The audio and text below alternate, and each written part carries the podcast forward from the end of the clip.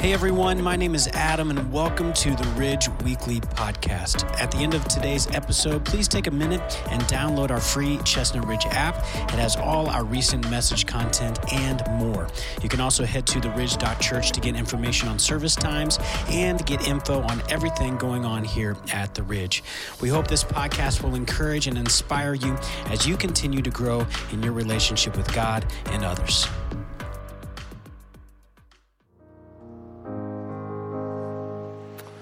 Good morning, y'all. For those of you that I have not gotten the chance to meet yet, my name is Andrew Archer. I'm the student ministry director here at the Ridge. I was thinking about this week and thinking about uh, back when I was in high school and when I got my driver's license. And there were uh, some things that you learn, right? Before you get your license, you learn a few things. Well, most of those things, hopefully, you can kind of remember them and put them into practice, but sometimes we hear things even a couple times, and uh, even if our teacher is really great, and uh, we need some real life experience, right, to really learn those things, to solidify them. And uh, I think embarrassingly for me, uh, the thing that I had to really learn by doing was to open my garage door before starting my car. And uh, thankfully, I never got sick, but the point still remains is that that was something that just wasn't on my mind. I would get in the car, I'd turn it right on, be looking for music or whatever. And I can distinctly remember at least two times when my dad like hears the car turn on, but not the garage door, and he bursts through the door and like, you know, smacks the thing so that way the door starts to open and I don't get sick. And, you know, kind of giving me the business a little bit, which I deserved.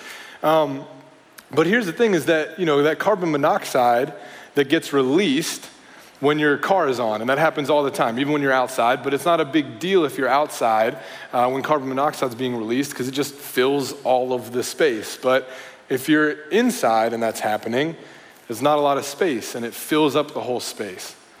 And what happens is that normally when you're breathing in good, clean air, you breathe in oxygen, comes into your lungs, and then your heart pumps some blood into your lungs. And in your blood, you have iron atoms. And those iron atoms kind of pick up the oxygen atoms and they kind of connect.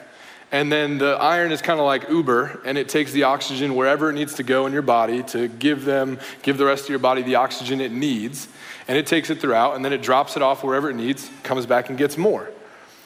Well, when you breathe in carbon monoxide, the carbon monoxide sticks to the iron atoms, and it gets like really stuck, and it's hard to get off. And so if you breathe in enough carbon monoxide, it'll take up all the space for oxygen. And your blood won't be able to pick up the oxygen to take it to the rest of your body. So you begin to suffocate. The crazy thing about carbon monoxide poisoning is that, that you don't even know it's happening.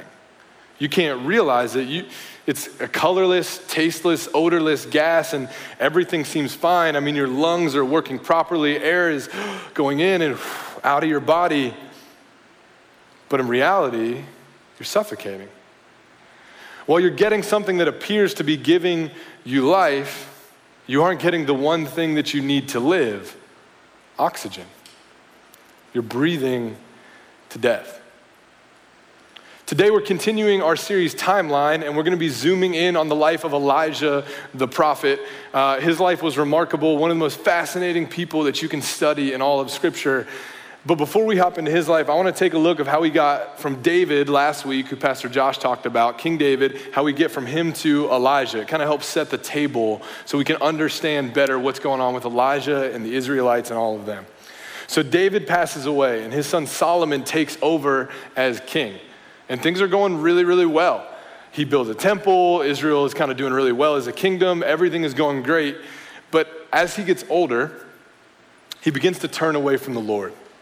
He begins to turn to other gods, to false gods, and Israel follows suit. And so, God, out of love for his people and a desire to see them turn back to him, he decides to discipline them. And the way in which he does that is by deciding to divide their kingdom, right? So they were kind of united and everything was going well. So he said, I'm going to divide their kingdom, and hopefully they'll realize they need to come back to me. And so what happens is that Jer- Rehoboam, who is Solomon's son, when Solomon passes away, he takes over as king. But 10 out of the 12 tribes in Israel are like, nah, we don't want that. We want this guy Jeroboam, who was the, who was the servant of Solomon. We want him to be king. So now the house is, becomes divided, and you have a northern kingdom of Israel ruled by Jeroboam, who's not of the line of David. And then you have a southern kingdom that's two out of the ten tribes, the tribe of Judah and Benjamin. And they're in the kingdom of Judah, ruled by Rehoboam, who is Solomon's son. Things only continue in a downward spiral with Jeroboam. See, he makes false gods, he makes idols, and he turns away from the true and living God. And he does what's evil in the sight of the Lord, and every king after him does the same. And then we get to Ahab. Ahab is the king while Elijah is active as prophet. And I want to turn to 1 Kings 16 and look at uh, the description we have here of Ahab, starting in verse 29. Ahab, son of Omri, became king over Israel in the 38th year of Judah's king, Asa. So Asa was the king in Judah, the southern kingdom. Ahab becomes the king of the northern kingdom, Israel.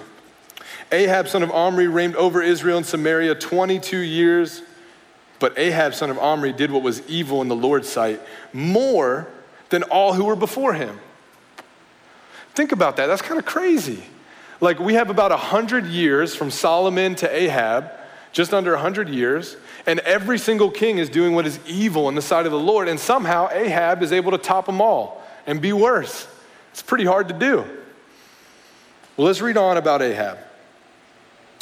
Then, as if following the sin of Jeroboam, son of Nebat, were not enough, he married Jezebel, the daughter of Ethbaal, king of the Sidonians and then proceeded to serve Baal and bound to worship to him. He set up an altar for Baal in the temple of Baal that he had built in Samaria. Ahab also made Asherah pole, an Asherah pole. Ahab did more to anger the Lord, God of Israel, than all the kings of Israel who were before him. So again, we have that same phrase, the same idea. He's worse than all the kings before him.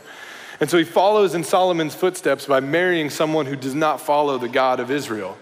And that woman is, Jezebel, is really, really devout to Baal and Asherah, these other gods and the goddess, and leads him and leads the people of Israel astray. They start to build altars and temples to these gods. They start to turn away from Israel. And the craziest thing we learned in a couple of chapters, in chapter 18, that Jezebel and Ahab were also trying to kill, to wipe out all of the prophets, all of the people who still followed God. They didn't successfully do it, but they were trying to, and they wiped out many. This is where Elijah comes in. Elijah was a prophet, right? A prophet is a messenger sent from God, someone sent to the people to get their attention, to get them to turn back to God, to point to something God is doing. And uh, before we continue, I want to take a quick sidebar here because in our entire series timeline, as we've been looking at all these Old Testament stories, we've seen one common thread, and that's that they're all telling one unified story that's pointing forward to Jesus. It's pointing forward to Jesus, and Elijah's life is no different. See, Elijah, being the prophet that he was, having that call on his life, pointing people to come back to the Lord, pointing forward to what God is doing, he should remind us of John the Baptist. Jesus' cousin. John the Baptist did the same thing. He was calling people to repent, to turn away from whatever they were chasing after, back to the Lord and pointing toward Jesus, the greatest thing that God had ever done, was ever going to do. Send his one and only Son to die for us so that we might have life and life with him forever. And so when we think of John the Baptist, or when we think of Elijah, we should think of John the Baptist. Other people did. There were people in John the Baptist's time who even asked, is, is this guy Elijah reincarnated, or is this Elijah come back? And I don't think that's the case, but it does say that he came in the spirit and the power of Elijah. So when we read this story, when we think about Elijah and his life, let's think to John the Baptist and let's think to Jesus. Back to Elijah. He first comes on the scene in 1 Kings 17, and God tells him to go to Ahab and to tell him that there's going to be a drought until Elijah prays otherwise. That's kind of weird. Why, why? Let's ask the question why? Why does God want to do this? Well, I think in the same way that God was disciplining Israel by dividing the kingdom, I think God was doing the same thing. He was trying to get Israel's attention by causing a drought. He wanted them to turn back to Him as the one who could provide for everything they needed. And I think it's specific and important that it was a drought because Baal, the God that they had turned to, he was a fertility God, but also the God of the storm. the God of thunder, of lightning, of rain. So I think God is kind of saying here, like, hey, you've turned to who you think is in charge of the storm, of the rain, of what's going to fall, but I'm going to show you who's really in charge. And it's not going to rain a drop until I say otherwise. So it's kind of really cool levels what God is doing here and trying to get them to turn back to Him. So then Elijah flees naturally because they're trying to kill him. Uh, they're trying to kill the prophets of the Lord. And God provides for him.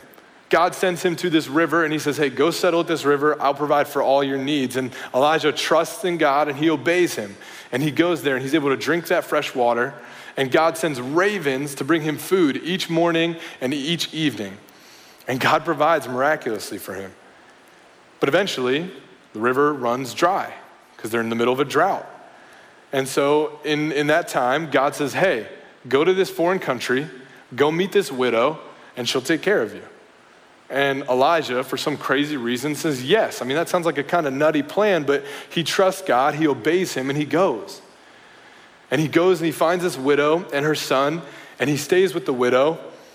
But the widow only has a little bit of oil and a little bit of flour, not enough to last them maybe more than a day. And she's like, We can't help you. And he's like, No, no, no, don't worry. God is going to provide. That oil, that flour is not going to run out until this drought is over. And it doesn't.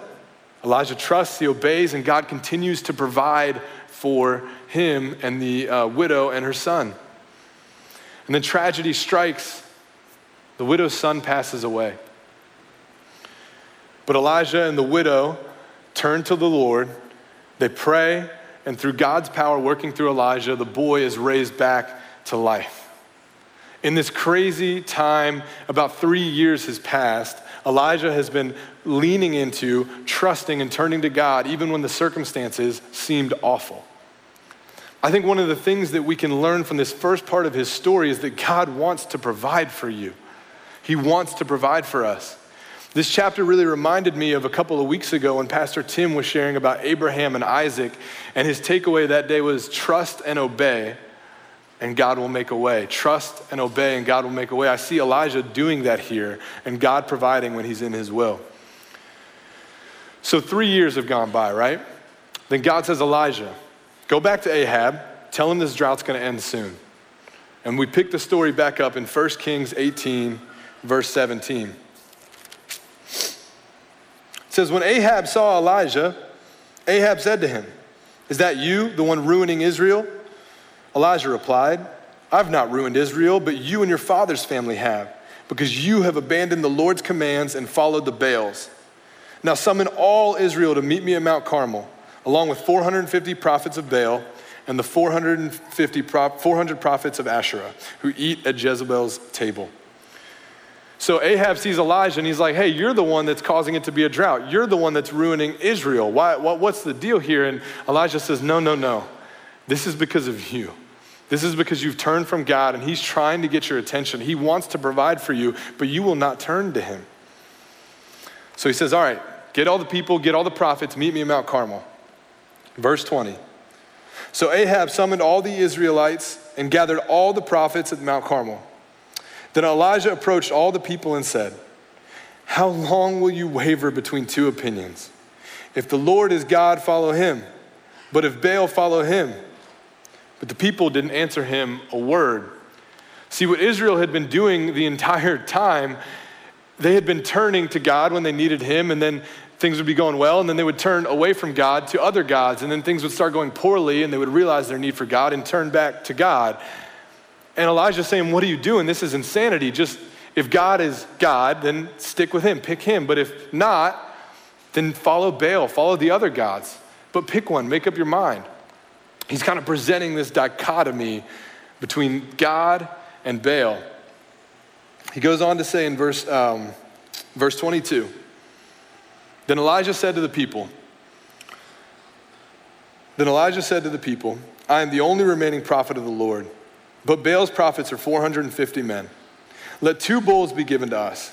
They're to choose one bull for themselves, to cut it in pieces, and place it on the wood, but not light the fire.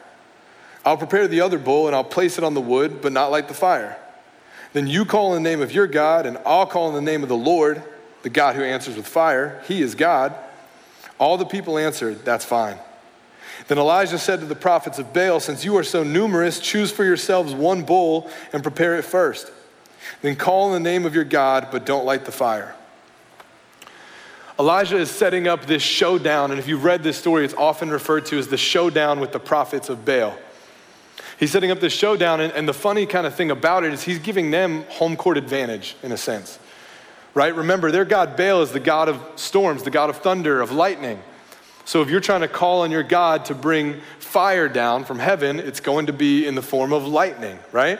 And so he's saying, hey, we're gonna, me and my God are gonna kind of play you in your game on your field, and we're gonna show you up.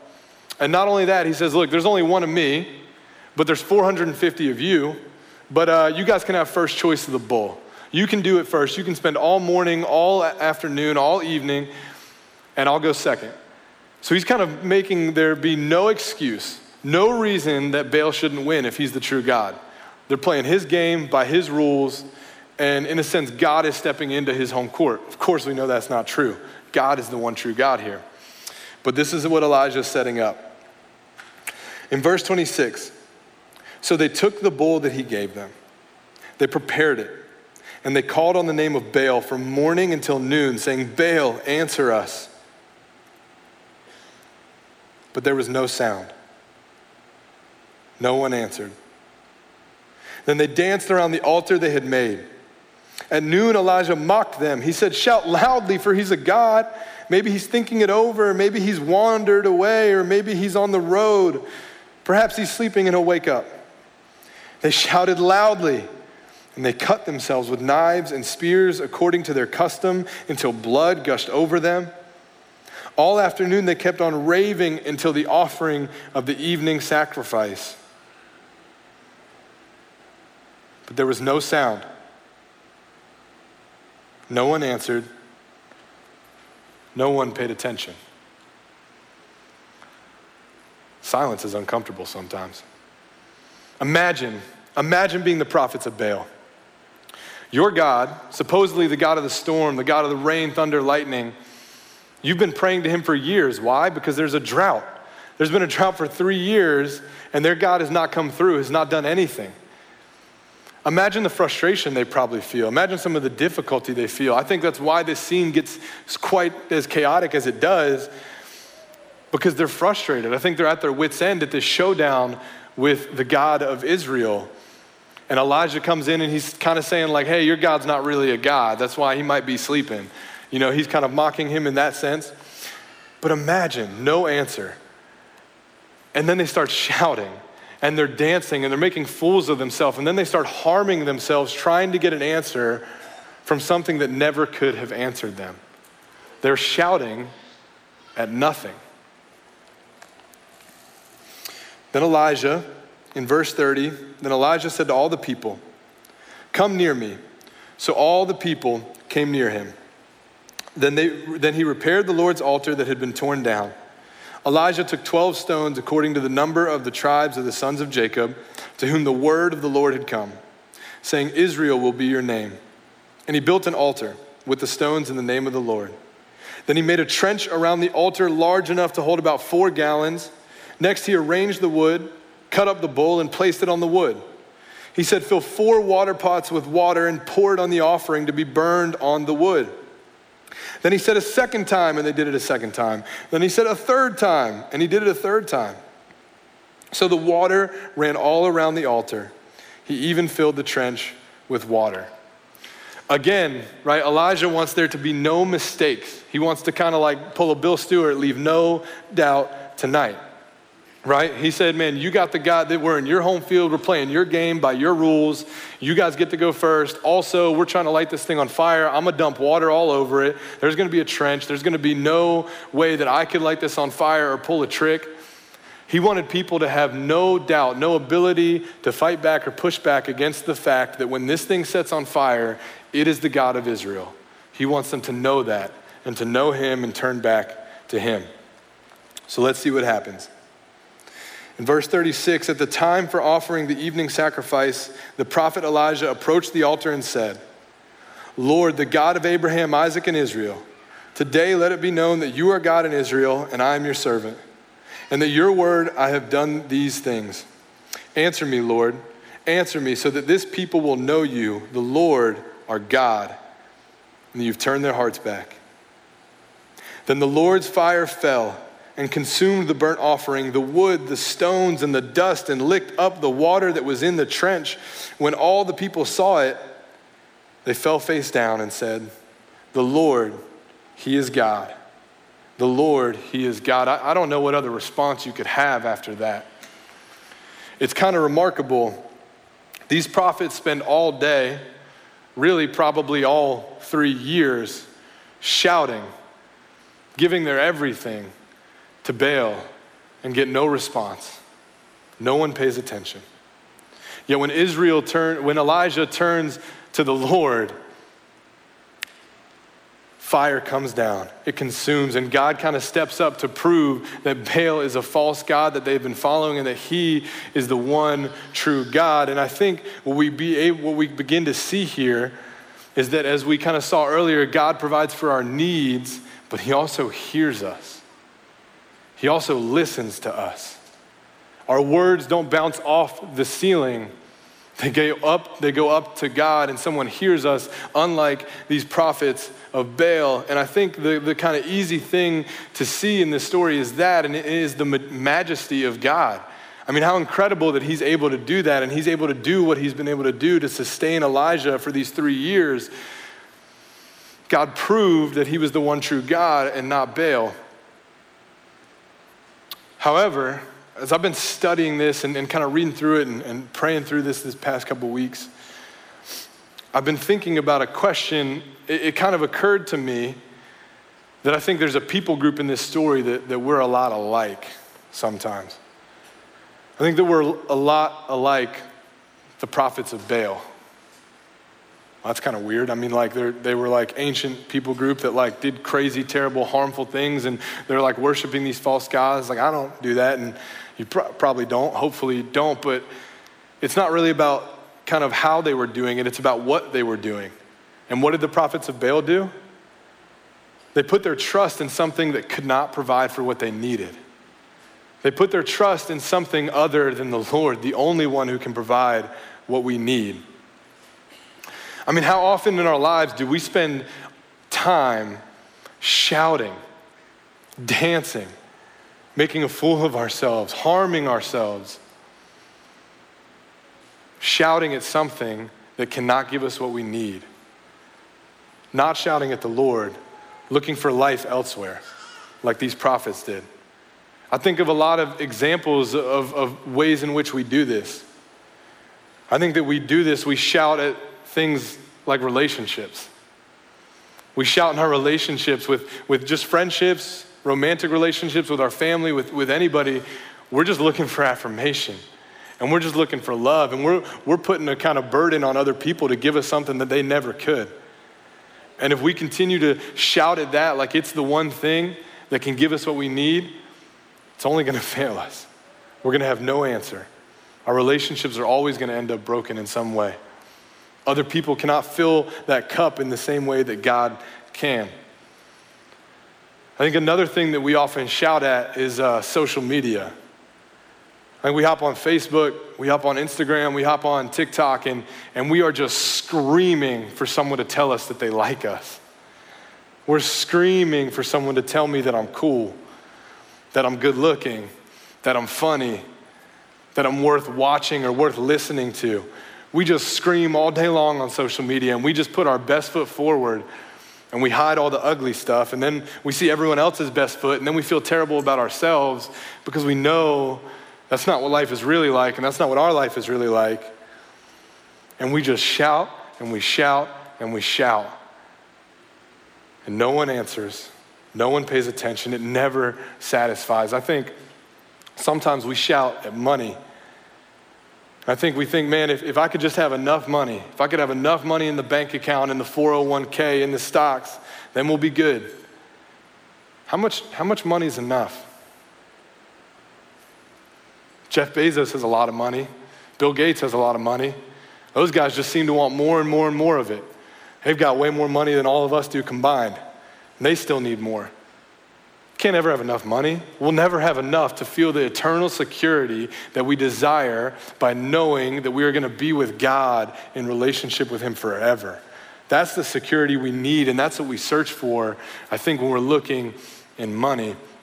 I think sometimes we look and we shout for pleasure and we just want things to be as pleasurable, as entertaining, as fun, kind of as good as we want. And we're shouting at pleasure to give us everything we need, but it's all temporary. It's all temporary. It lasts for a minute and then it's gone. I think of even like, um, you know, maybe using a substance, maybe drinking, maybe doing certain drugs. Maybe you're doing that to find relief from pain, from emptiness, from brokenness, and it works for a minute. Feels good for a minute. You come back down, it's a whole lot worse. You feel a whole lot worse when that's over. And you got to go back to it and do it again. You got to go back to it and do it harder. I think sometimes we look in our careers, man, if I just get that next promotion, it kind of is tied with money, but I think one of the things in our career that happens is like, man, I want people to see me. I want people to recognize me, my achievements, how hard I work. We want people to affirm the, that we are valuable. When the only person who can really affirm how valuable we truly are is God. And He has done that by sending His Son to say that you are literally to die for. I think that we can look in all kinds of other places. We can look in leaders, we can look in celebrities, we can look in politicians and politics. We can look in all kinds of places. We can shout our whole lives. But unless we're shouting to the Lord, we are shouting at nothing. And we are going to end up like the prophets of Baal. You know, these things, they're all a lot like carbon monoxide.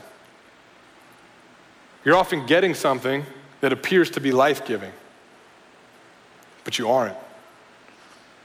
You're not getting the one thing that you need to live, that's God. You're breathing to death when you are shouting after these things. Can we be honest with each other for a second? I mean, does what you're shouting after, does it actually listen to you? Does it answer you back? Does it give you the thing you're looking for? If I'm being honest, it doesn't. I've shouted at many things in my life and I still am tempted to do and still do sometimes today. And it always lets me down. It overpromises and underdelivers. The reason they can do that is because the only thing that can give us what we need is God. Some of us, we've been shouting our whole lives. The takeaway today is simple stop shouting, turn to God. Stop shouting at all these things that can never do anything but let you down, that will never answer you, that will leave you by yourself looking silly and hurt like the prophets of Baal.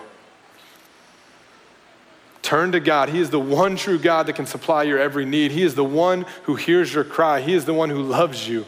So much so that He showed it, He put it on display and proved it by sending your, His Son to die for you. You will find rest and peace when you turn to the one who answers you. Whatever you're shouting at, it cannot give you what you're after. Only the Lord can do that, and you don't have to shout to get His attention. He's waiting for you to turn to Him. Let's pray. God, we just thank you that you are Jehovah Jireh, our provider. We thank you for the example of Elijah, for how you provided for him. God, for how you provide for us. We thank you, God, that when we speak, you hear us. You may not answer right away, but you hear us, and we can know that and put our faith in that and trust in that unlike anything else. You have what we need. You are what we need. We thank you, God, and we ask that you can help us to see the things in our life that we are shouting at, that we are putting in your place, that we are turning from good things into God things, or we're taking bad things and turning them into God things. And, and, and we just ask that you help us to see that in our own lives, God, to turn away from them and to turn to you. We thank you for all of these things, and it's in your Son's holy name we pray. Amen.